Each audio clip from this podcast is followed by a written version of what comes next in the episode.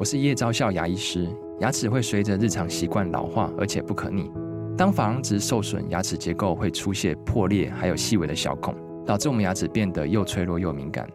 这边我真心推荐贝欧尼修复牙膏，内含 BioHAP 成分，搭配正确的刷牙习惯，经科学实证，可在2周有效让牙齿再矿化，修复受损珐琅质的细微小孔。相关资讯及购买通路，请参考资讯栏连结。本节目由生鲜食材科技出品，欢迎收听数位趋势酱子读，我是科技大叔李学文，我是跨领域专栏作家王维轩 Vivi。近期经常有电视的名人透过 Facebook 加我，就是今天呢，有位东森财经台的这个知名的主播就传私讯给我，他就说：“学文兄，请问您看看最近这个台股一直上上下下的震荡。”他说你觉得怎么样去判读呢？那我们不是股市节目了，当然不是分析股市的高低，那就我们长期看这个数位趋势这样子的一个角度，我是这样回答他了啦。那我说最近股市起来大家都很清楚，是因为这个 NVIDIA 所带动的 AI 相关的股它有往上涨嘛，对不对？这是它涨的那个原因啦。是。那不涨的原因就是我们长期在说的，有人认为这个数位产品就是它的市场现在不怎么好了是因为这个经济不景气的原因。我们的看法是因为数位科技这个领域它的创新就显疲态嘛，对不对？这就是造成股市会上上下下的原因啦两股力量嘛，一个是 AI 相关的 ChatGPT 相关的就往上，另外一个就是现在很不正嘛，卖这些 3C 的产品还有新的科技产品一直不怎么地所以造成一个下拉这样子一种情况嘛，上下这样子交互作用就产生了这个股市震荡这样子一种情况了。那接着我们今天介绍了一则专文就是稍微印证一下我刚才所说的这样子相关的一种说法，它是来自于网络媒体叫做 MoneyDJ。他说全球10大半导体厂获利腰斩7年低没有回答会更惨他是这样说的。开头他说台积电辉达就是 NVIDIA 等全球10大半导体厂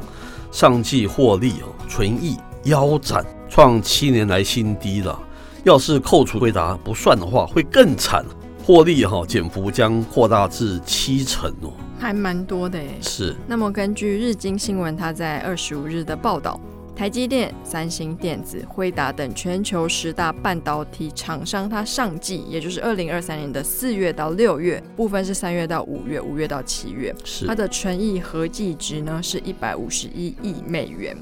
较去年同期相比是几乎腰斩也就是暴减了49%。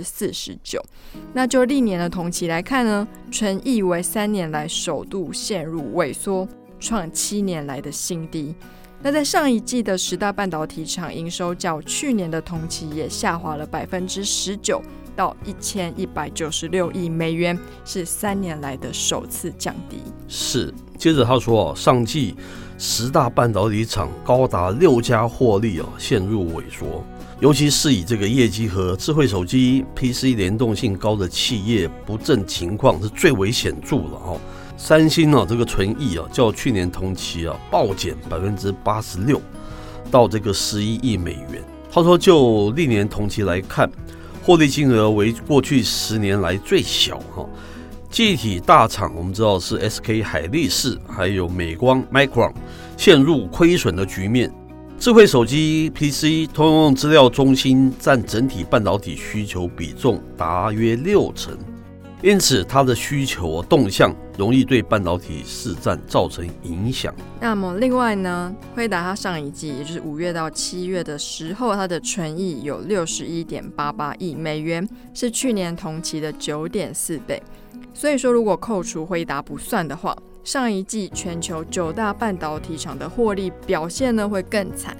获利萎缩幅度已经扩大到 69%。 英国调查公司它也指出了人工智慧 AI 晶片市场辉达掌握80%的市占率。他说就本季7到9月来看公布营收预估的8家厂商，5家预估营收是陷入萎缩，有公布获利预估的这个4家厂商全数预期获利将恶化台积电预估营收将下滑10%以上，营收连3季低于去年的同期。日经新闻列入统计的对象有包括台积电、NVIDIA、三星电子，还有高通、Intel、AMD、德州仪器、美光和 SK 海力士等。各位大叔还是要来说两句啦，对不对？那我们这位知名的主播他问了这个问题，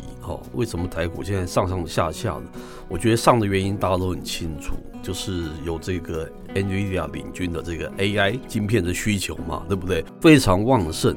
但是我觉得它是一个异军的一个突起，大部分它是不好的。从这篇文章来看，你可以这样子来解读，对不对？那像这个 iPhone 这种数位汇流终端，它卖不好，很多人就会寄情其他新的一些科技题材，对不对？像是最直接的，我们知道很多人就寄望这个电动车的新创嘛，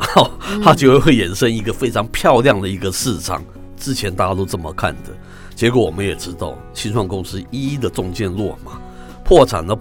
然后大亏损，感觉不是很好了。当时我们就讲说，未来引领电动车的可能还是传统汽车产业。深入的分析我们就不在这边跟大家赘述。很有意思的是，这个所谓的汽车市场，它是一个零和市场，它并不是1+1可以大于2的市场。怎么说？你多卖一台电动车，你就少卖一台燃油车。意思是说，并不会因为你电动车市场出来以后，它就变成说是1+1大于2或大于3，变成这样子一个 game 嘛。我这样讲有没有道理？是不是？所以它的量还是在那个地方，然后新创车又不行，所以电动车的题材在这边并不能对这个我们讲的半导体产生多大的贡献。刚才有证明，对不对？因为像这个辉达它卖得这么好，整个半导体它预估还是现状就是非常大亏损，对不对？那新创车这个方向没有什么好的一个成果，大家还记得就是所谓的元宇宙，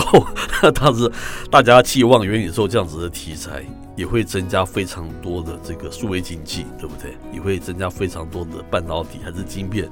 实则上好像也不是如此，对不对？包括这 Meta 本身都已经修正了，它已经不太再谈这个元宇宙了，而是把它的目标 focus 在这个 ChatGPT， 像是那种 AI 机器等等生成式内容，对不对？